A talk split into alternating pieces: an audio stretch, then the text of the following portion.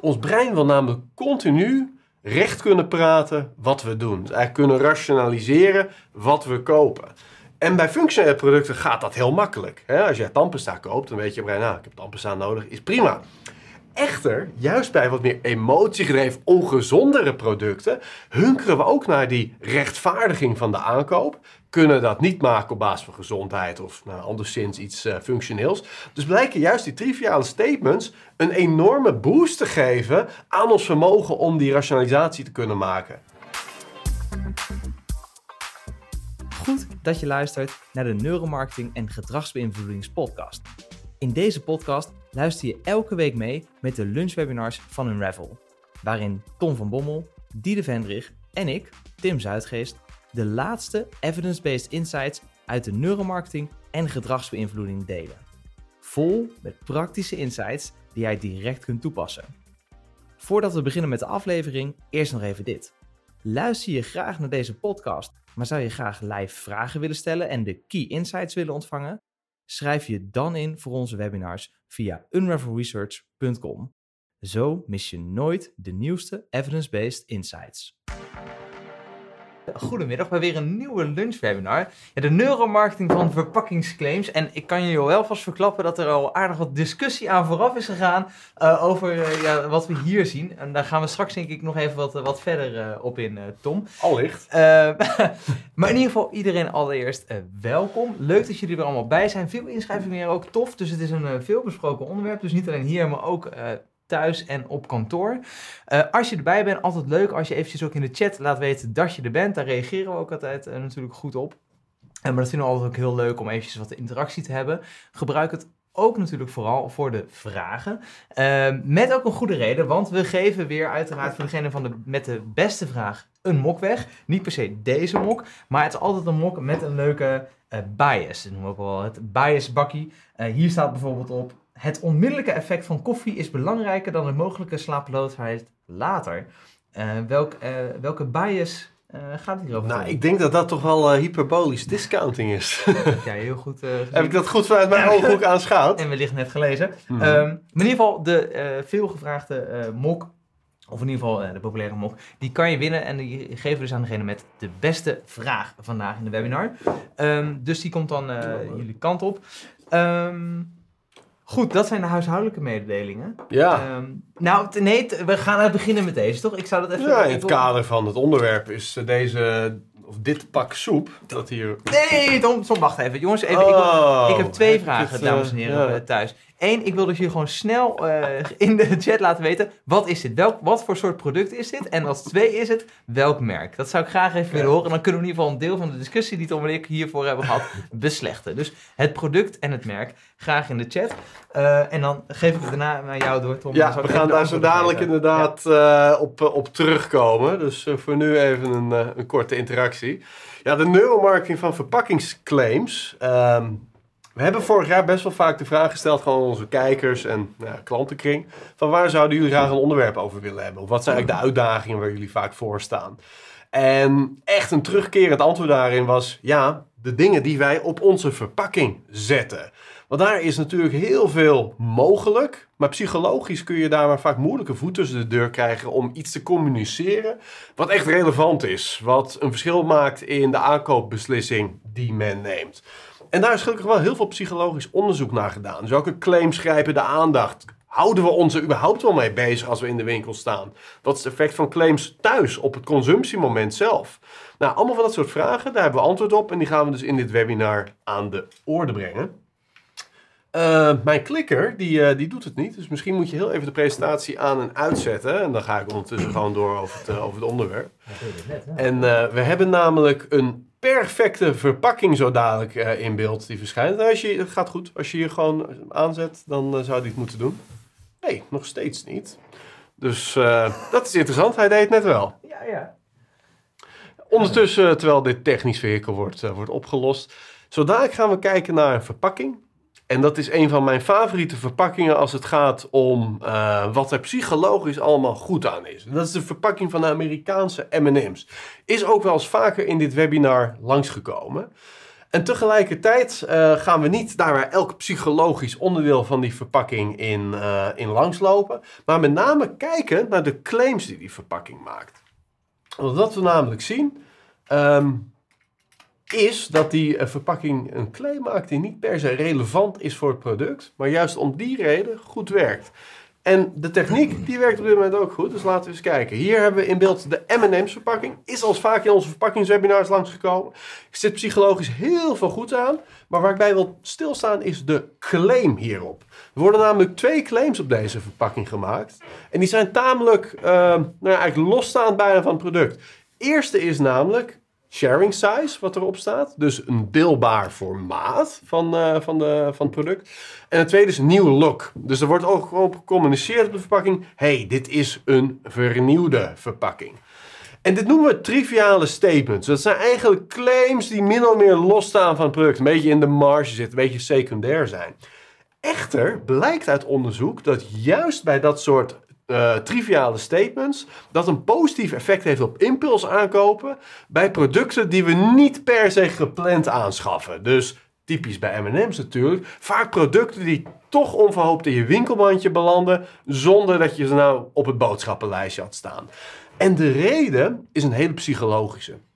Ons brein wil namelijk continu recht kunnen praten wat we doen. Dus kunnen rationaliseren wat we kopen.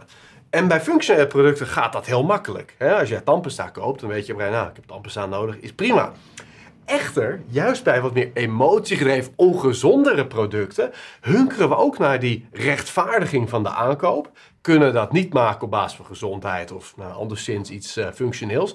Dus blijken juist die triviale statements een enorme boost te geven aan ons vermogen om die rationalisatie te kunnen maken.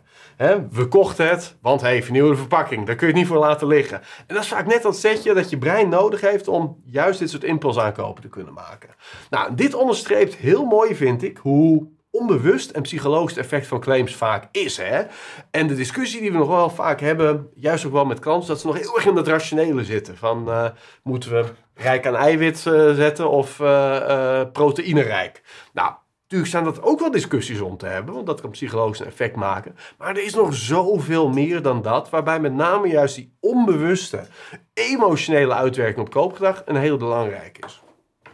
Dus dat zijn de onderwerpen van vandaag. Allereerst de vraag van, ja, in hoeverre verwerken wij nou claims? En daarbij zullen we echt beroep doen op eh, veel eye-tracking onderzoek, EEG onderzoek, dus echt hersenactiviteit, om een uitspraak te kunnen doen over de werkelijke rol die claims uh, spelen in aankoopbeslissingen. Daarna het effect van claims, met, met name in de nitty-gritty van uh, de formulering. Dus wat weten we op basis van onderzoek, wat in de regel goed werkt, wat werkt niet goed, wat zijn eigenlijk de do's en don'ts.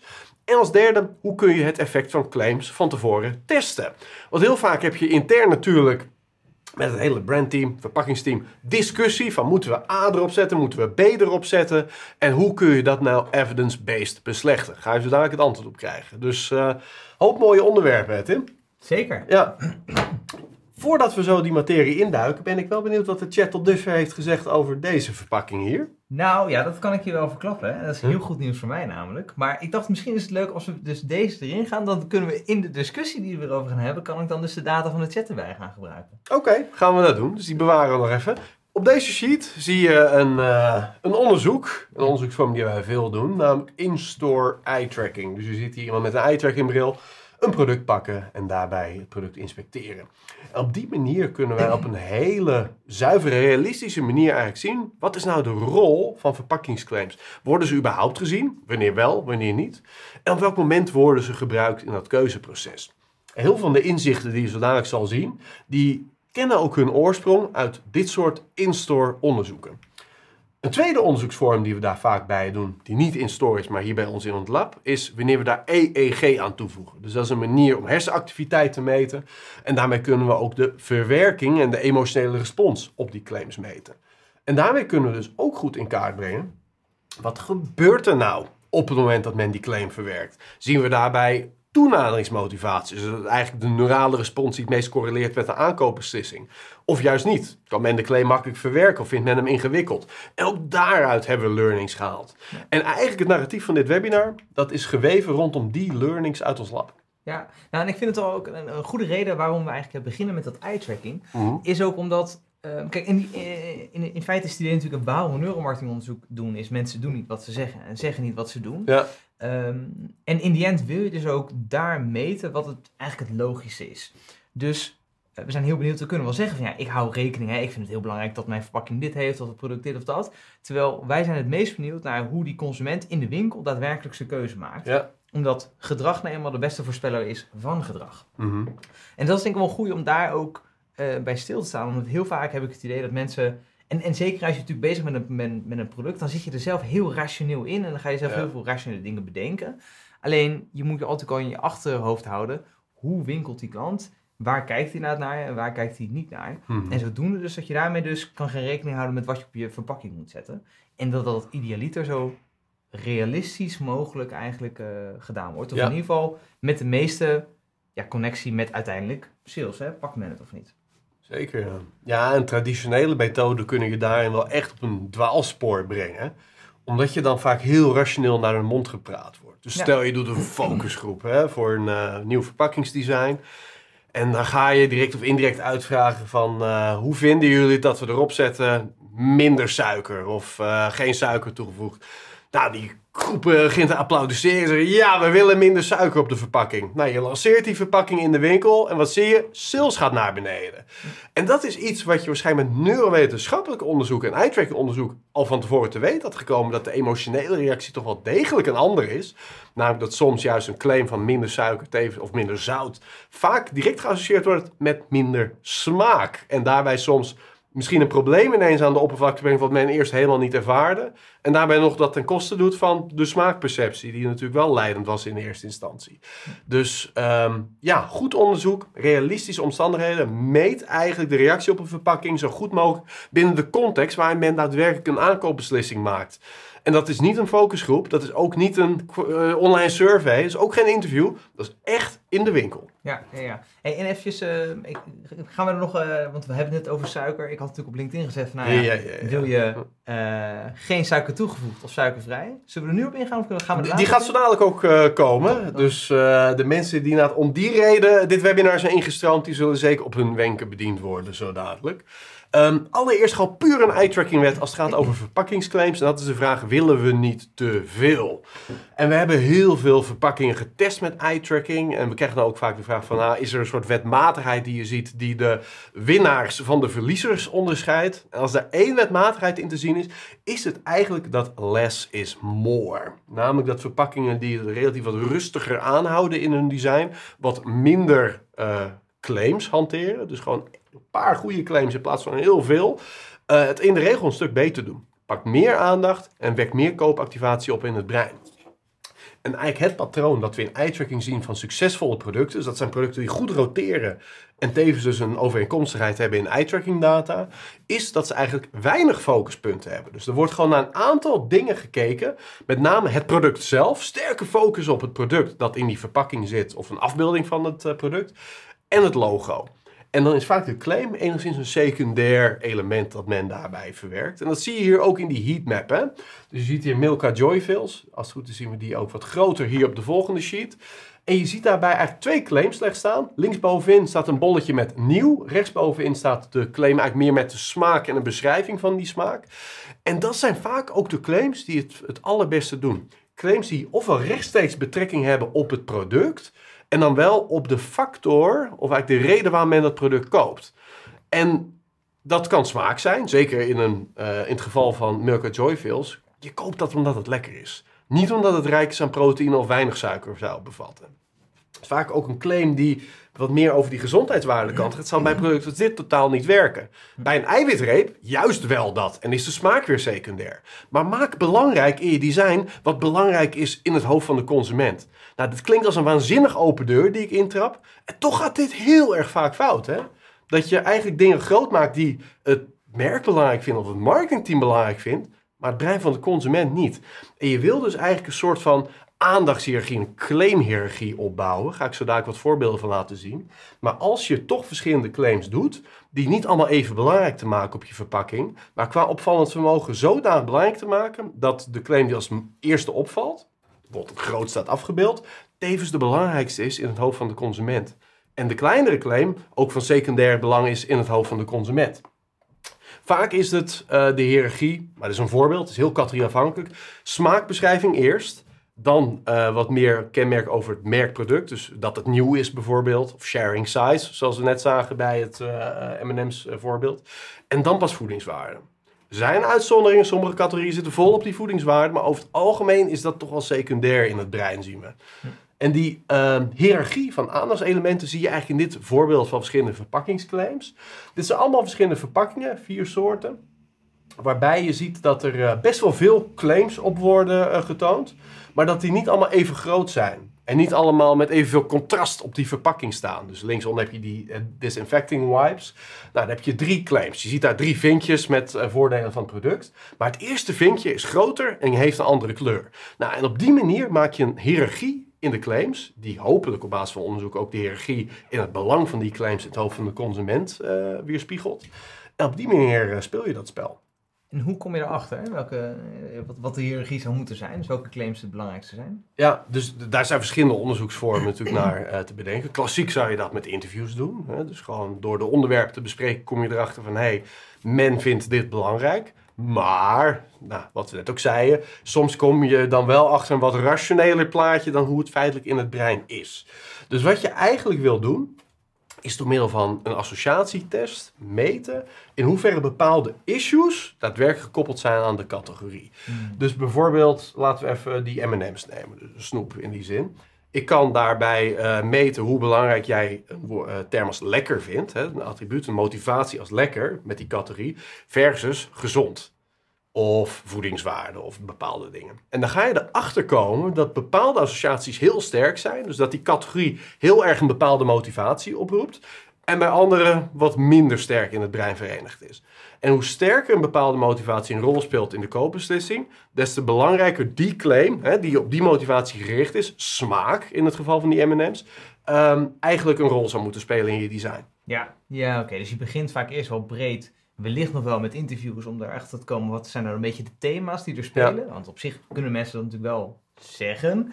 Alleen vervolgens wil je wel weten hoe sterk zijn die thema's daadwerkelijk. Uh, echt voor, voor iedereen eigenlijk. Ja, ja. ja, dus je kunt prima klassieke methodes interviews gebruiken om de thema's op een rijtje te zetten. Maar om vervolgens een hiërarchie in die thema's te krijgen, moet je toch tot neuro wenden. Ja. Logisch. Um, hier zie je een aantal verpakkingsdesigns. En wat deze allemaal gemeen hebben is um, dat er eigenlijk maar heel weinig elementen tegelijkertijd worden uh, verwerkt.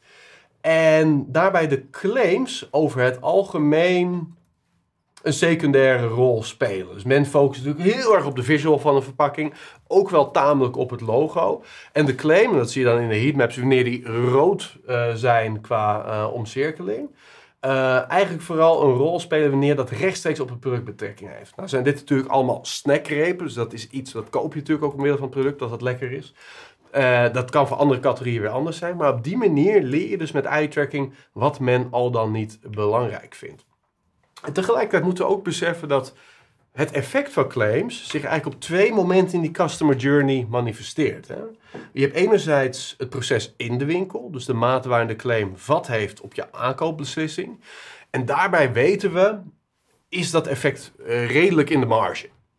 Omdat wij, als we voor een schap staan en een keuze maken, dat vaak razendsnel doen. Op de automatische piloot, vaak op basis van gewoonte eigenlijk de hoeveelheid aandacht die we überhaupt hebben voor de textuele elementen van een verpakking is al best wel gering. En dan moet het wel echt rechtstreeks ons in het emotionele hart raken. Dus precies die kernmotivatie aanspreken. Dat dat daarbij eigenlijk een rol speelt dus in, in het uh, koopmoment. Um, dus dat is het ene. En dat zijn met name de claims die simpel zijn. Dus eigenlijk maar uit een heel beperkt aantal woorden bestaan. Dan wordt het nog wel eens verwerkt. Contrastrijk staat afgebeeld op de verpakking. Ook aan de voorzijde van de verpakking. Eigenlijk alle andere claims daaromheen gaan waarschijnlijk in de winkel geen rol spelen in het tweede moment van de customer journey mogelijk wel. En dat is wat meer het lange termijn effect van verpakkingen op, uh, op koopgedrag en uh, beslissingen. Dat is namelijk wat je thuis nog ziet. Op het moment dat je het product consumeert. Of in het geval van zeg een product als ontbijtgraan of hagelslag. Echt uit verveling tijdens je ontbijt dat die verpakking gaat zitten bekijken. Hè? Dat zijn dingen die gebeuren. Nou, en daarbij heb je ineens dat die claims wel uitgebreid bestudeerd worden. En ook wat jouw uh, repeat purchase kan beïnvloeden. Jouw merktrouwheid kan beïnvloeden. En zelfs je smaakperceptie op dat moment nog kan beïnvloeden. Dus soms kan het best wel zijn dat je een aantal claims er wel degelijk in gaat betrekken. Niet om de koopbeslissing te beïnvloeden, maar met name de ervaring dus thuis. Dus je hebt die korte termijn en die lange termijn invloeden. Zijn er, uh, voordat wij uh, echt naar de uh, inhoud van claims gaan kijken, dus ook over suiker en, wat was het, suikervrij en, en, geen suiker toegevoegd. En geen suiker toegevoegd, precies, dat soort kwesties gaan we zo dadelijk onder de loep nemen. Zijn er vragen uit de chat? Ja, nou, Suzanne die vraagt, ja, werkt deze benadering ook bij het online shoppen? Um, nou, kijk, bij online shoppen heb je vaak een verkooptekst natuurlijk en daarin staan ook claims. Nou is het zo enerzijds dat die claims wel wat meer aandacht krijgen in de regel dan dat een verpakkingsclaim in de winkel doet. Simpelweg omdat de aandachtspannen in de winkel veel vluchtiger is dan in een online uh, verkooppagina, wat gefocuster. Maar daarbij geldt natuurlijk net zozeer, geef voorrang aan de claims die het meest belangrijk zijn voor de aankoopbeslissing. Ja, nou en ik denk dat zij dan ook specifiek het heeft over um, supermarktproducten. Want, uh... Juist, dus hoe je de verpakking toont in de online webomgeving. ja, ja, ja. Nou, wat je vaak tegenwoordig ziet is de zogenaamde hero packaging. Dus eigenlijk de productafbeelding die je in de webshop van zeg Albert Heijn of Jumbo ziet, is niet de feitelijke verpakking. Daar hebben ze eigenlijk heel veel elementen afgehaald. Dus hebben we de verpakking een beetje gestript. Totdat alleen de echt essentiële onderdelen overblijven. Dus dat is vaak een stukje branding. Uh, productherkenning. Eigenlijk een beetje de oefening die jij net deed met uh, dit product. Ik zal de categorie nog even niet noemen. Ja, het is wel uh, het is een goed... het is inmiddels een soep geworden. Oké, okay, dus met dit pak soep dat hier op tafel staat. Um, daar staat natuurlijk enorm veel op. Vaak in hele kleine letters. Dat ga je, als je dan online productafbeelding van maakt, helemaal niet kunnen zien. Dus wat uit AB-testing vaak blijkt dat heel effectief is. Heel veel eraf te halen en puur tot die essentiële kenmerken te behouden. Dat is wat je dus met claims ook kan doen. Wat vaak heel goed werkt dan in een online omgeving. Ofwel echt nog maar één claim te laten zien op die verpakking. En soms zelfs die weg te halen en die claimen in een soort additionele uh, tekst of een soort embleem, hoe noem je dat? Een label, uh, wat je eigenlijk over die verpakkingsafbeelding heen plaatst. Waarbij je dan zegt uh, geen suiker toegevoegd, bijvoorbeeld. Ja, en ik denk dat je vooral online gaat zien dat er nog minder gelezen gaat worden. Nog minder eigenlijk al dan in de supermarkt wellicht. En want de supermarkt zou je nog voor kunnen komen dat men echt nog even de verpakking vast ja. heeft. Terwijl ik denk dat online, uh, als dit overigens door blijft gaan, dus ik mhm. vind het zeker nog wel een vraag, want je ziet dat volgens mij geen enkele supermarkt heeft het nog winstgevend, het online uh, shoppen. Um, dat, het, um, ja, dat het nog meer branding gaat zijn. Dus dat je echt producten gaat kiezen op basis van, nou, dan maar merk, uh, dus het gevoel wat je erbij hebt in plaats van de functionele... Nou, nou, er wordt dus minder van de foto gelezen, maar juist meer van de productomschrijving. Ja, online. Dus omdat je in, in de supermarkt heb je wel heel erg een bepaalde vluchtige mindset. Het is ook vaak druk in de gangpaden, dus dat zie je vaak zodra het nog drukker wordt, gaat men uh, qua productinteractie nog sneller eigenlijk uh, tot keuzes komen. Ja. En online heb je iets meer de rust, vaak zit je thuis, om dat toch goed uh, iets meer verdiepend te doen. Moet je natuurlijk ook niet te letterlijk nemen dat je dus met lappen tekst moet gaan aankomen, want dat gaat men ook niet verwerken. Dus we hebben iets meer rust. Ja. Um, dan gaan we naar het volgende punt. Dat gaat over de claims. En dan heb ik eerst een uh, vraag, Tim, ook aan jou en aan de chat. Stel je maakt een productclaim. Ja. Dus bijvoorbeeld in dit geval de claim 100% puur sap van uh, appelsientje. Dat is een claim waarmee zij over uh, de brug komen. Dat kun je op de verpakking zetten. Je kunt het ook in een reclame natuurlijk zeggen. Waar is die claim geloofwaardiger?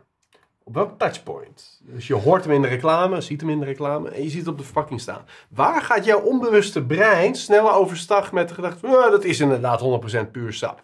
Is dat op de verpakking of is dat in de reclame? Oeh, ik denk in de reclame, maar ja, ik vind het wel lastig, want in de, zeg maar, als je het echt zou uitvragen, zou het misschien de reclame zijn omdat die gewoon makkelijker verwerkt wordt. Mhm. Maar dat is tegelijkertijd ook wel, denk ik, de lacune, omdat omdat zo'n reclame eigenlijk heel weinig verwerkt wordt, ja. kan je er wel een claim in zetten. Maar als het toch niet een effect heeft, hè, want we weten ook dat mensen het niet per se onthouden, dat daar een reclame ook niet per se voor bedoeld is, ja. uh, dan zou ik eerder voor het verpakking gaan. Blijkt ook inderdaad de verpakking te zijn. En uh, ja, maar je hebt je antwoord wel zo geformuleerd dat je hem beide kanten goed kant uh, ja, ja. correct zou hebben. En de reden is ook onderzocht. En het lijkt te zijn dat verpakking is dichter bij het product. En hoe dichter een claim bij het product gemaakt wordt, des te geloofwaardiger die wordt voor ons gevoel. Mm. En hoe meer afstand er is, dus eigenlijk een, het moment dat je in tv-reclame zit, zit het ook heel ver, vaak van het consumptiemoment af. En iets dichterbij is al wat je bijvoorbeeld in-store op een uh, schapbanier tegen zou komen. Stel, er zou een promotie zijn. Nog dichterbij is op de verpakking zelf. En wat blijkt nou eigenlijk hoe dichterbij een claim gemaakt wordt, des te authentieker die of zo bij het product voelt, uh, voelt passen. Mm. En dus minder uh, tegenargumentatie oproept. Dus je verpakking is wat dat betreft wel een, een moment of power. Hè? Ja. Vaak denk je, ja, reclamecampagne is duur, dus daar zal men dan ook wel een soort van uh, meer ja, ernst bij ervaren. Maar tegendeel is waar, die verpakking is qua claims wel een heel geloofwaardig platform. Nou, en dan heb je natuurlijk verschillende soorten claims. En we onderscheiden daarin grofweg twee soorten. Je hebt enerzijds de typische informatieve claims. Dus claims die echt feitelijk iets zeggen over de attributen van het product. Een claim als 0% suiker toegevoegd. Uh, daartegenover heb je ook wat we noemen de BS, de bullshit claims. Dus claims die niet zozeer echt iets over het product zeggen, maar meer een marketing insteek hebben, een brand insteek hebben. Uh, bijvoorbeeld Milka is gemaakt van alpenmelk. Dat blijkt ook echt in die zin BS te zijn, want alpenmelk is helemaal geen beschermde term. Hmm. Buiten Zwitserland. dus daar is een hele Keuringsdienst van Waarde aflevering over opgenomen. Kun je ook uh, zeker nakijken, is een leuke aanrader. Maar dit zijn eigenlijk claims die niet echt over het product gaan, maar een beetje ja, glorie eromheen creëren. En in hoeverre werken die allebei? Want ze zijn allebei wel een beetje anders in hoe zij psychologisch ons tot een aankoop al dan niet drijven. Nou, informatieve claims die werken positief, mits ze A kort zijn, dat zagen we net al, en B aansluiten op een motivatie die de uh, consument daadwerkelijk heeft. Dat zijn twee belangrijke voorwaarden. En waar je met name dus echt een uh, probleem kunt creëren, is wanneer er een probleem geactiveerd wordt wat men niet ervaarde voordat ze die claim zagen. Dus, en dat zien we best wel vaak, hè? want 0% suiker, of uh, uitsluitend natuurlijke suikers zie je bijvoorbeeld wel staan. Ja. Als er überhaupt helemaal geen kennis was over het suikergehalte van het product, zal het brein ineens denken, zat er überhaupt suiker in dan? En dan maak je eigenlijk een ergere situatie dan dat er voor die claim daadwerkelijk bestond. Um, en er zijn ook allerlei negatieve associaties die je aan bepaalde claims kunnen kleven. Dus claims die over gezondheid gaan, die hebben vaak een negatief effect op smaakperceptie. Gezond is minder lekker. Dat is een soort van trade-off in ons brein. Minder zout, zie je natuurlijk nu, zeker sinds 1 januari zijn heel wat producten minder zout geworden. Tast ook de smaakbeleving aan. Wat is er op 1 januari gebeurd? Oh ja, dus 1 januari is uh, ten gevolge van de Nutri-score, waarover zo dadelijk trouwens meer, want ook dat zijn natuurlijk claims, uh, is het algoritme aangepast, Nutri-score. Oh. Om aan dat algoritme natuurlijk een goede score te kunnen ontlenen, zijn soms de uh, for formules achter producten aangepast. Vaak was zout een bepalende factor in die algoritmes, dus veel producten zijn wat minder zout geworden.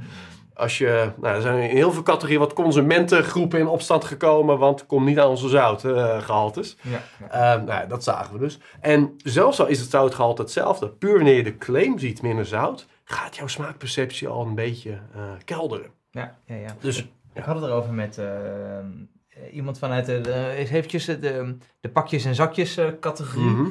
Dus uh, dat je met zo'n droge kruiden eigenlijk nog een hele maaltijd natuurlijk uh, gaat maken. Ja. En zij waren dus ook heel erg bezig, en dat vond ik heel tof, met het minder zout erin doen. Mhm. En dat waren zo voor de hele Nutri-score waren ze al mee bezig. Ja. En zij vroeg me eigenlijk ook van, Tim, maar dat willen we zo graag communiceren. Mhm. En we willen laten weten dat we ermee bezig zijn. En uh, ons advies daarin zou eigenlijk ook altijd zijn, ja, het is heel goed dat je mee bezig bent, alleen dat communiceren, ik zou het achterwege laten.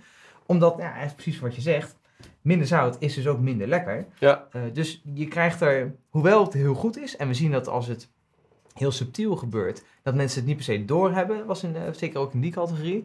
Uh, maar dat het communiceren erover eigenlijk meer kwaad doet dan goed. Ja, ja en dat, dit is ook, dus ook weer het gevaarlijke van focusgroepen. Want dan is het vaak, uh, wat zouden jullie ervan vinden als wij het product minder zout zouden maken? Nou, en dan gaan die mensen los vaak in positieve zin van ja, dat is goed, want zout is slecht voor je. Dus dan zou het product nog liever kopen. Ja. Nou, dan doe je het en wat gebeurt er? Men koopt het product minder. Wat we zeggen is niet wat we doen. Juist. Um, ja, kijk, hier sluit ook uh, het uh, dilemma aan waar we het net over hadden. Van moet je nou zeggen suikervrij? Of moet je zeggen geen suiker toegevoegd? Of wat was het? Ja, bevat geen suiker. Nee, geen suiker toegevoegd. Geen suiker toe. Oké, dat zijn ook nog wel twee verschillende dingen. Want het kan dan nog een natuurlijke suiker be- bevatten. Dus soms moet je een beetje in die eh, bocht wringen om eh, een positieve claim eruit te doen. Als we het hebben over suikervrij versus bevat geen suiker, dan zien we heel vaak dat de positief geformuleerde claim de beter is. Dat is twee, eh, heeft twee redenen. Hij is korter, pakt daardoor meer aandacht en is makkelijker te verwerken. En het tweede is, als je iets ontkent, dat vindt ons brein moeilijk. We kunnen namelijk niet zoiets ontkennen. We moeten het ons eerst voorstellen en dan mentaal geen ervoor zetten. Dus mensen zijn een beetje aan het simuleren hoeveel suiker het bevat.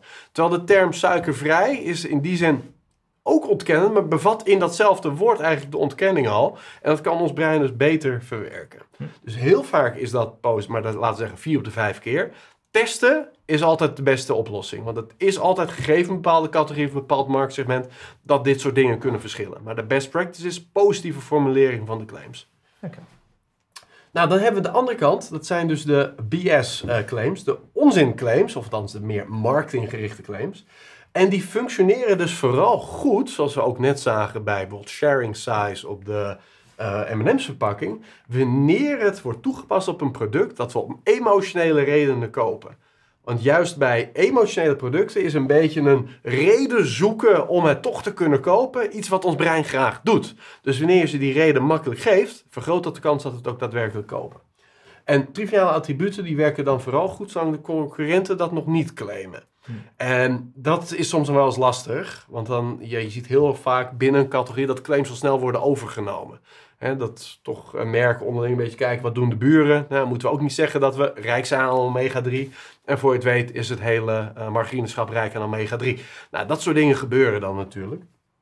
Dus uh, opvallendheid daarbij wel gunstig. Hm.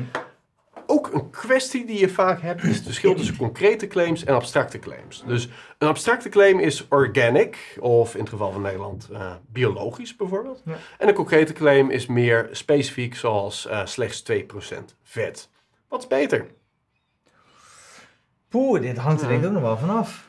Uh, waarschijnlijk. Ja, uh, toch is er al heel lang geleden hier vrij uitgebreid onderzoek naar gedaan. Onder heel veel claims tegenover elkaar gezet, concreet versus abstract. Ja. En waar je natuurlijk vanuit de copywriting school van effectief tekstschrijven natuurlijk vaak hoort, wees zo concreet mogelijk. Zien we dat bij claims juist omgekeerd zijn. Dat abstracter vaak beter werkt. Hmm. Dus abstracte claims organic. En dat heeft meerdere redenen. Vaak zijn ze simpeler. En daardoor wederom meer aandacht makkelijker te verwerken. Maar het tweede is, is dat ook het brein zelf er een wat positievere invulling aan gaat geven. Dus biologisch voor jou kan iets heel anders betekenen dan biologisch voor mij. Maar het kan allebei positief zijn. Terwijl hoe specifieker je claim wordt, hoe uh, smaller eigenlijk het uh, groepje mensen is, dat je daar nog in positieve zin mee aanspreekt. Hm. Dus dat is het ook. Ja, is oké. Okay. Dus uh, ja, dat is best wel. Zijn er uh, vragen trouwens uit? Uh, nou, er is er eentje dat ging over de, de suikers. Dus het, mm Mhm. -hmm. ik had inderdaad gewoon een foutje gemaakt in het, uh, de, de dichotomie hè, van geen suikers toegevoegd of suikervrij. Ja. Omdat het wel eens inderdaad kan zijn dat er producten zijn, zoals appelsap, is Ja. niet suikervrij, maar geen suiker toegevoegd met een beetje geluk. Juist. Ja. Um, maar Julie die vraagt, ja, sommige producten hebben natuurlijke suikers, maar geen toegevoegde suikers. Dus mag je geen suiker toegevoegd communiceren, maar niet suikervrij. Wat is een goed alternatief als je dus niet wil zeggen geen suiker toegevoegd, maar wel. Ja, of, dus dan ga je de appelsientje route. Dus uh, 100, zij zeggen eigenlijk nog ver 100% puur sap. Ja. En dat bevat nou eenmaal suiker. Dus zij noemen het woord suiker niet. Of je kunt zeggen uh, uitsluitend natuurlijke suikers. Dus Ja. dat je hem eigenlijk positief framed naar natuurlijke suikers. En interessante daarvan is, je denkt suiker dat is de grote boeman en is een negatieve term. Terwijl je juist, zeker in de Verenigde Staten, een hele movement hebt richting de natuurlijke suikers. Weg van de zoetstoffen, uh, weg van wat ze daar veel hebben, high fructose corn syrup, wat een zeer geraffineerde vorm van, uh, van suiker is eigenlijk. Um, en daarbij scoort natuurlijke suikers heel erg goed. En ik, vond, ik was in Amerika, ik vond dat bijna lachwekkend. Er staat er dus een groot bord naast de cola van weer echte suiker. Dat Ja, is iets van, ja. nou, in Nederland weet ik niet of dat al in die glorie zou werken. Maar je ziet dus wel dat dat echt in, uh, eigenlijk een positieve productclaim weer is geworden. Ja, maar ook hierbij zou dus wel gelden, test het. Want het zou zomaar eens kunnen zijn dat het benoemen van suikers uh, in een verkeerde categorie ervoor kan zorgen Ja. dat mensen denken, oh, uh, suikers opeens relevant worden, terwijl dat nog geen Klopt. probleem was. Dit is zo categorie en context afhankelijk. Die moet je echt testen. Want daar kun je met een best practice eigenlijk geen zinnig woord over zeggen. Ja. Dan de sustainability claims, uh, Tim. Nou, dit is, een, dit is jouw blognota Ja, dus ik zou zeggen, uh, leg jij deze maar even toe. Nou, kijk, dat is een interessant en dat is eigenlijk waar we het natuurlijk net ook over uh, hadden. Maar dit, ging eigenlijk, het kwam naar voren. Um, ik was aan het winkelen bij de Albert Heijn. Um, en ik had, uh, ik zal eerlijk toegeven, ik zou die avond lekker alleen een serietje kijken. En ik had gewoon eens even lekker zin om chocoladerozijntjes te eten. In mijn eentje, durf ik gewoon eruit te komen hier. Zegt hij gewoon? Ja, uh, dit jaar niet meer, want ik ga suikervrij. Maar toen nog wel. Nee, dat, anyways, hoe het ook zij... Um, het punt is, op die verpakking stond, hè, van de, dat zie je hier ook een beetje, die, die chocoladerozijnen, stond heel groot 15% minder plastic. Ja. Nou, en wat we hier eigenlijk willen bepleiten is eigenlijk wat we natuurlijk net ook hadden over het suikervrij. Je maakt hier een probleem wat op dit moment nog geen probleem was. Ik was namelijk op dat moment natuurlijk gewoon helemaal bezig in die hele emotionele sfeer, lekker s'avonds in mijn eentje te genieten van die chocoladerozijntjes. Uh, en wellicht ook met iemand anders, maar in dit geval wil ik dat hele bakje voor mezelf. Nou, wat er eigenlijk gebeurt op dat moment, is dat als ik die claim lees van minder plastic, ik opeens ga denken aan duurzaamheid. Terwijl ik helemaal niet in die mindset natuurlijk uh, zat op dat moment. Want ik zat in een hele emotionele genieten mindset. En uh, wat zo'n claim eigenlijk voor zorgt, is dat ik dus opeens in een andere mindset word getrokken, namelijk die meer van duurzaamheid. En opeens denk, hé, hey, maar wat is nou nog beter voor het milieu dan 15% minder plastic, 100% minder plastic door het dus niet te kopen. Uh, dus je maakt eigenlijk een, iets wat nog geen probleem was, maak je opeens, breng je meer naar de, de bovenkant. Terwijl dat je eigenlijk niet zou willen hebben. En de reden waarom dit er zo groot op staat, is natuurlijk omdat ze hier heel trots op zijn. Mhm. En dat het marketingteam ook graag een soort met, ja, ook intern wil laten zien, nou jongens, lekker bezig. Ja. Alleen het slimste zou natuurlijk zijn om deze claim niet voorop te zetten.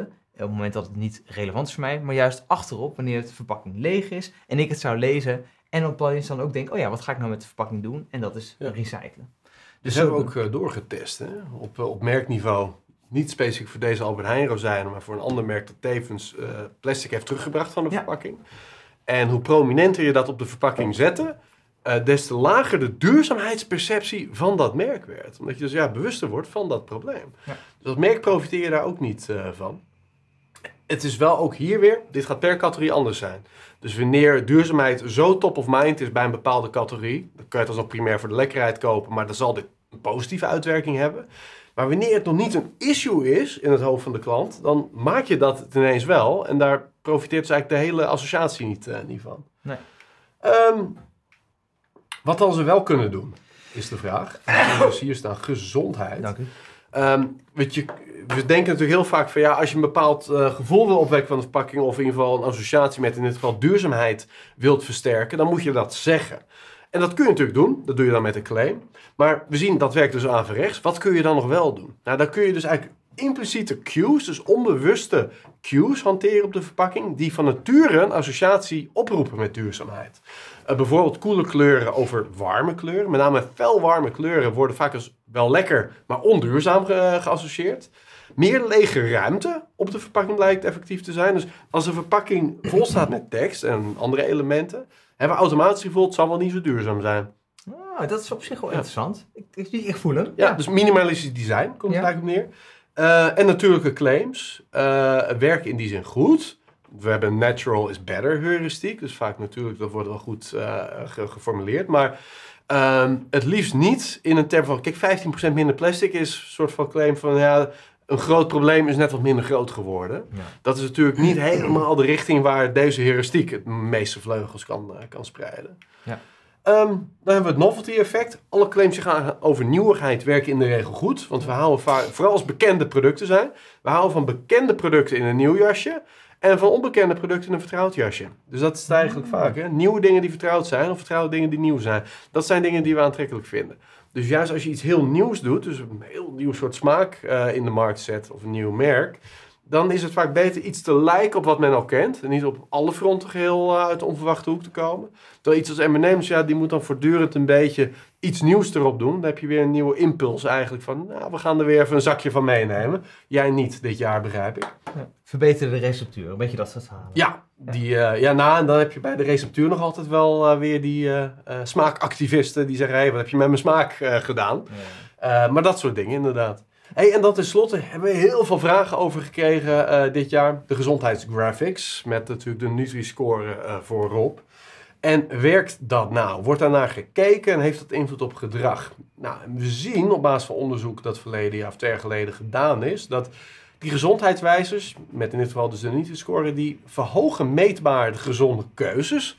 Met een kanttekening, ze verhogen meetbaar de keuzes die daadwerkelijk een A of misschien een B krijgen met de Nutri-score. Dus in die zin, het, ja, het beïnvloedt gedrag.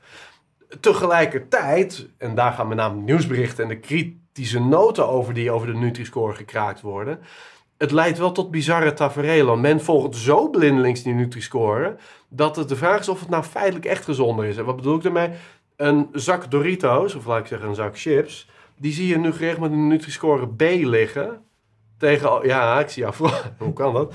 Um, tegenover zonnebloempitjes of uh, laten we zeggen olijfolie, Nutri-score D en E. Hm. Hoe kan dat? Nou, dan komt dat de Nutri-score op categorieniveau bepaald wordt. Hè? Dus in relatie tot andere producten binnen de categorie. En dat is heel fijn binnen de keuzeset. Maar eenmaal thuis krijg je eens een situatie van... Uh, hey, ik zie hier die zak Doritos liggen met een B. Die olijfolie die ik net gebakken heb is een E. Die Doritos die mogen wel even vanavond. Dus heel kritisch, en dat zijn gezondheidswetenschappers ook wel, moet je toch wel bedenken, heeft dit nou echt het gewenste effect op gedrag? Dat is even, even een, een uh, issue dat losstaat van de invloed van verpakkingsclaims. Maar juist omdat die Nutri-score zo lang door-appt tot de consumptie thuis, ga je wel hele rare situaties uh, krijgen. En nou, daar is de vraag of de huidige invulling van de Nutri-score nou optimaal is voor de volksgezondheid. Hm. Dan het laatste onderwerp, hoe testen we claims? Dus wat maakt een, uh, met welke claim moeten we eigenlijk voorwaarts gaan om de verpakking aantrekkelijker te maken? Nou, hier gewoon een, uh, een voorbeeld. Je kunt een sinaasappelsap voorzien van de claim geen suiker toegevoegd of de claim 100% puur sap. dus dit is niet mutually, dit is niet een andere manier om hetzelfde te formuleren, maar welke claim moet je überhaupt voorop zetten? Nou, en dat kun je testen met de onbewuste associatietest. Dus we zagen natuurlijk al vaak in dit webinar voorkomen. Uitvragen, het is een eerste stap om te doen, maar het brengt je zeker niet het ultieme antwoord. Mensen zullen je vaak naar de mond praten, wat meer naar de rationele claims neigen en wat minder naar de emotionele, die soms gewoon beter kunnen zijn. Dus wat is nou beter? Nou, en daarbij raden we aan gebruik te maken van een impliciete associatietest. En wat je daarbij simpelweg doet, is gebruik maken van een heel klassiek cognitief-psychologisch principe. Namelijk dat de kracht van een associatie in het brein meetbaar is aan de hand van de snelheid waarmee we een uh, stimulus kunnen verwerken. Dus wanneer je een verpakking ziet uh, met een bepaalde claim daarop en daarbij tegelijkertijd de vraag krijgt, uh, lekker of niet, bijvoorbeeld, of aantrekkelijk of niet, hoe sneller je daarop reageert, hoe sterker die associatie tussen die verpakking en lekker is. Nou, en dit principe, reactiesnelheid, zegt iets over associatiesterkte, kun je dus gebruiken om daadwerkelijk kwantitatief te meten of de ene verpakking met een claim beter is dan de andere verpakking, uh, naar gelang de doelstellingen. En je kunt associaties meten met elke dimensie eigenlijk. Dus je kunt gewoon algehele aantrekkelijkheid meten, maar bijvoorbeeld ook het effect op een specifieke dimensie als duurzaam of gezond. Dus nagelang wat je nastreeft met die specifieke claim, kun je dus meten in hoeverre een claim leidt tot die gewenste associatie. En hoe ziet dat er dan uit? Nou, dat ziet er een beetje zo uit. Dus dit is gewoon een voorbeeld output, waarbij je op een aantal dimensies uh, hier het verschil ziet tussen claim A en claim B, gegeven een bepaald verpakkingsdesign. Dus je test die claims niet standalone, maar binnen een product. Want het product bepaalt of die claim bijvoorbeeld geloofwaardig is. En wat het effect daarvan is en of dat aantrekkelijk is. En je ziet dan, hé, hey, die ene claim van 100% puur sap scoort toch een heel stuk hoger op heel wat van die dimensies dan de andere claim. En op die manier kun je dus heel erg goed het effect van claims in kaart brengen. Ja, en, en um, dit zou je op twee manieren willen doen, toch? Dus je hebt enerzijds natuurlijk mm -hmm. hetgeen wat je als merk naar voren wil brengen. Dus wellicht sta je voor duurzaamheid en mm. vind je dat belangrijk. Dus dat is meer gedreven vanuit jezelf. Maar je had het net ook nog over die category drivers, toch? Dus als ja. je ook benieuwd bent naar in hoeverre die claim goed past bij de categorie en daardoor zorgt voor meer verkoop. Ja, ja, en die category drivers is gewoon een separaat onderzoek, dat, namelijk naar de motivaties van de consument. Daar gebruik je ook wel dezelfde methodiek voor. Dus dan meet je eigenlijk de associatie categorie plus motivatie. En dan ga je daar kijken, weer aan de hand van die reactiesnelheid. Wat is nou het sterkst geassocieerd? Want als iets onbelangrijk is, dan heb je, heeft jouw brein die twee ideeën, hè, categorie, zoals uh, uh, bier plus uh, gezelligheid. Nou, dat hebben we vaak tezamen gewerkt, verwerkt. Categorie bier plus, laten we zeggen, status over het algemeen niet zo. Hm. Bij andere alcoholische dranken is status wel weer een stuk belangrijker ineens. Maar status is niet een, een, een, een issue met bier. Nou, en daar zijn natuurlijk heel veel meer van denkbaar. Waarbij je dus eigenlijk op basis van de oermotivaties die de mens heeft... dat is wat wij adviseren om daarvan uit te gaan... te meten in hoeverre de categorie geassocieerd is met die basismotivaties. Ja. En dan weet je precies eigenlijk waar jouw claim zich op zou moeten richten... om zoveel mogelijk zoden aan de dijk te zetten. Ja, ja want is, eh, de, vraag uiteindelijk vanuit de klant is natuurlijk heel vaak van welke claim moet voorop. Dus Ja. de vraag, eh, op basis waarvan zeg je dat die voorop moet? En dat kan dus zijn enerzijds eh, vanuit het merk gedreven, denk ik dan. Mhm. Maar anderzijds dus ook vanuit het product of de categorie gedreven over wat vindt men nou belangrijk. Ja, precies je dat. dat zo eh, aanvliegen. Ehm, Suzanne die heeft een, eh, een, een vraag. Die zegt, ja, werkt een natuurlijke claim ook goed op de lange termijn... na het ontdekken dat die producten minder goed werken, bijvoorbeeld wasmiddelen... dan producten die niet natuurlijk zijn? Nou, wasmiddelen is een hele interessante. Want dat is inderdaad een categorie waarbij claims die gaan over natuurlijk en duurzaam... Ja. nogal eens ten koste gaan van de effectiviteitsperceptie van die producten. Ja, Ehm, dus dat kan eigenlijk al nadelig uitpakken voordat men het überhaupt gekocht heeft. Die, nou, die 100% ecologische eh, middelen, die hoef ik niet. Want ik heb een behoorlijke schoonmaakklus voor de boeg, dus ik moet chemicaliën hebben. Dat is eigenlijk wat er in het brein gebeurt. Ehm, overigens, wanneer vervolgens eh, die verwachting eh weersproken wordt, dus wanneer het even goed zo niet beter werkt, dan krijg je ook een heel positief contrasteffect. Omdat je juist het niet verwachte dat het even goed was als een eh, chemisch middel, ben je er des te meer van onder de indruk. Dus dan werkt het positief. Hm. Maar het moet niet zo nadelig uitpakken dat men het überhaupt niet wil kopen natuurlijk. Dus bij schoonmaakmiddelen een beetje voorzichtig zijn met die natuurlijke claims. ja. En eh, ik denk als ik haar vraag zou doortrekken... ehm, stel dat je een claim hebt... en dus het hoeft niet alleen over natuurlijk Mhm. te gaan... maar die ehm, achteraf niet waar blijkt te zijn. Niet helemaal lijkt in te willigen. Bijvoorbeeld, hè, eh, nou ja, bijvoorbeeld eh, je zegt het maakt eh reinig krachtig... Mhm. maar het doet het toch minder goed dan wat je aanvankelijk Ja. hoopte. Wat voor effect heeft dat in die end? Dat is een beetje zo'n lange termijn. In de winkel, korte termijn, heb je het lekker gekocht, Ja. maar het blijkt toch tegen te vallen. Wat, wat, wat zou je dan adviseren? Ja, de- hier gaat het echt over de psychologie van verwachtingen. En die claim creëert hopelijk een verwachting. Hm. En de psychologie van verwachting kan twee kanten op. Ofwel, doordat we verwachten dat het lekkerder is, vinden we het lekkerder. Mhm. Dat is gunstig, dat heet een assimilatie-effect. Tweede effect is ongunstig. Dat is, we verwachten dat het lekker is, valt een beetje tegen. En dat het die verwachting niet waarmaakt, vinden we het nog negatiever dan dat we het zonder die verwachting zouden hebben gehad. Wat bepaalt nou of je dat assimilatie-effect krijgt of dat contrasteffect? Enerzijds gewoon de kloof tussen verwachting en werkelijkheid. Als het een beetje in de buurt zit, dan trekt die verwachting het eigenlijk nog wel recht. Hm. Het is niet zo, dat, zie je met wijn. Dus eh, van, nou, dit is een hele dure wijn. Eh, het is, nou, is inderdaad wel lekker, dus we vinden hem nog lekkerder omdat we verwachten dat hij heel erg lekker zou zijn. Maar wanneer het tegenvalt, dus net daar merkbaar overheen gaat, dan is het ook echt een tegenvaller. En hoe ehm, meer we van de categorie afweten, hè, hoe meer ervaring je hebt met de categorie, hoe sneller het een tegenvaller is. Want je hebt een rijke eh, ervaring eigenlijk waar je uit kunt putten om te zeggen, nou, maar dit is echt niet zo effectief, dit is echt niet zo lekker. En hoe minder je van de categorie qua ervaring afweet, des te sneller je gewoon maar van die claim uitgaat. Oh, dus dit is blijkbaar lekker, dit is blijkbaar effectief. Hm. Dus daar heeft het een beetje mee te maken. Leuk, Ja. thanks. Ehm, even zien, we hadden nog één vraag. Dan moet ik even goed zeggen. Oh ja, Simon die vraagt, hoe zit het met het transparency effect eh, bij andere producten? Mhm. Bijvoorbeeld bij speciaalbier. Eh, Ik denk dat we het over een verschillend transparency effect. Ik, ik ken het effect dat je als je het product ziet het aantrekkelijker vindt. Ja, dus het- dat is wat hij bedoelt. Oké, van, van, Uh-huh. Zoals bij het M&M's voorbeeld, zegt hij. Ja, Hoe zou je dat, denk ik, ehm, toepassen bij andere producten? En hij zegt, ja, zoals bier. ja. Kijk, de, de- de vloeistof is nou net een categorie waarbij het transparency effect wat minder zoden aan de dijk zet. Want we heel vaak vinden het heel fijn om te zien wat we gaan consumeren. Nou ja, dan moet het wel een, een tastbaar of hier een product hebben wat enige vorm heeft. Ja, jus.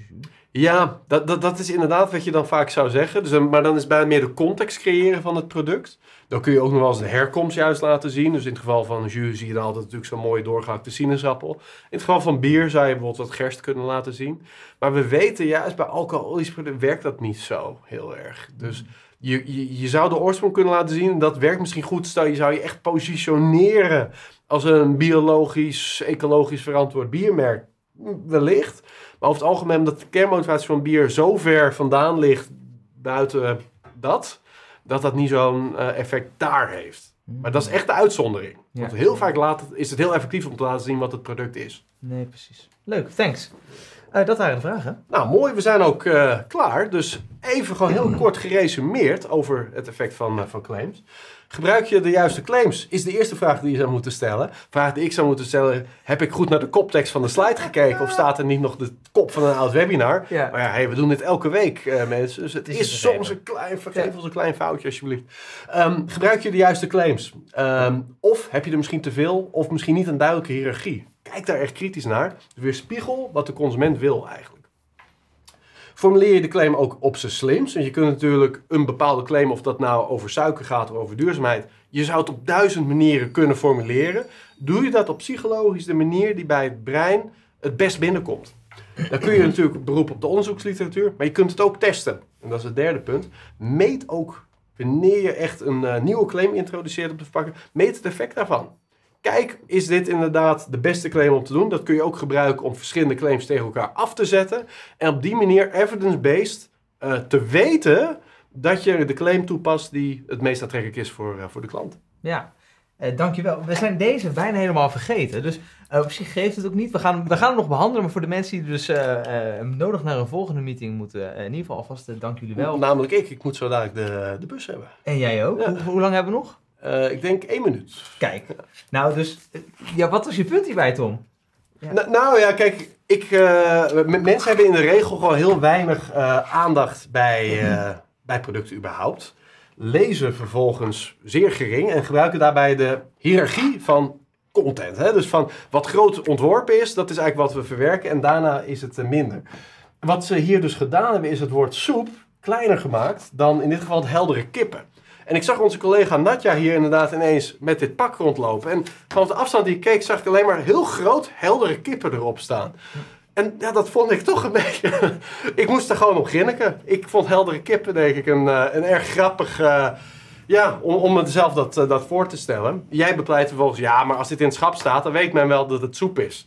En eerlijk gezegd vond ik daar ook weer iets voor te zeggen. Maar ja, ik zag dit dus in isolatie. Van net een afstand. Ik dacht, heb jij hier even een pakje heldere kippen gekocht? Ja. Dus dat ging even over de claims van, eh, van verpakkingen. Ja, precies. En vandaar dat ik van iedereen vroeg. En iedereen die Ja. zei ook, dit is soep. Eh, dus daar zat het al gewoon goed. Dus dat, dat eh, maakte mijn punt. Eh sommigen zeiden van Jumbo, is wel interessant. Hij is inderdaad van Ah, Unox. Ja, het is Unox. Eh, ja. Maar wellicht dat Jumbo inderdaad de brand assets een beetje eh, pikt van Unox. Dat doen ze dan slim. En ik zou inderdaad willen bepleiten dat heldere kippen inderdaad losstaand is natuurlijk gek. Ja. Alleen als je gaat scannen in de categorie en op zoek bent naar de soep die je wil, dan is heldere kippen. En weet je exact wat voor soep je gaat krijgen. Ja. Goed, eh, dat gezegd hebben. De mok, die wil ik, eh, ik. Ik zou willen pleiten dat we Suzanne, die vraagt over de natuurlijke claim die na eh, lange tijd, of eigenlijk een claim die na lange tijd niet waar blijkt te zijn. Ja, vond ik een hele een leuke vraag. Ja. Dus Suzanne, zou je mij een mailtje willen sturen naar tim.unravelresearch.com? Dan gaan we zorgen dat de mok en een andere dan deze bij jou terecht gaat komen. Dan gaan we daar zorg voor dragen. Volgende Top. week hebben we het over. Eh, de meest gemaakte fouten in gedragsbeïnvloeding. Dus ik denk een relevant webinar voor eigenlijk iedereen. Want hier zitten echt leuke psychologische tips in. Of het nou gaat over een mailtje dat je uitstuurt om iemand te beïnvloeden. Tot grote multimediale campagnes. Dus eh, ja, wordt weer mooier. Wordt weer interessant. Ja. Tom, succes met het halen van de bus. Eh, iedereen, dank jullie wel weer voor eh, de vragen, voor jullie activiteit. En ik zie jullie graag bij de volgende webinar over gedragsbeïnvloeding. Voordat je gaat, nog een paar dingen. Vind jij het belangrijk om op de hoogte te blijven van dit soort nieuwe inzichten? Schrijf je dan in voor onze webinar nieuwsbrief op unravelresearch.com. Wist je trouwens dat Tom, Diede en ik ook te boeken zijn als gastspreker? Of als je meer de diepte in wilt gaan voor een in-company masterclass of inspiratiesessie? Neem voor meer informatie hierover contact op met emily at. Heb je vragen of suggesties over deze podcast? Laat het me vooral dan even weten via tim.unravelresearch.com. En als laatste, vond je deze podcast waardevol en denk je nu aan één persoon die deze aflevering ook zou moeten luisteren? Stuur hem dan vooral door. Of geef ons een beoordeling in jouw podcast-app. Zo kunnen andere mensen deze podcast ook sneller vinden.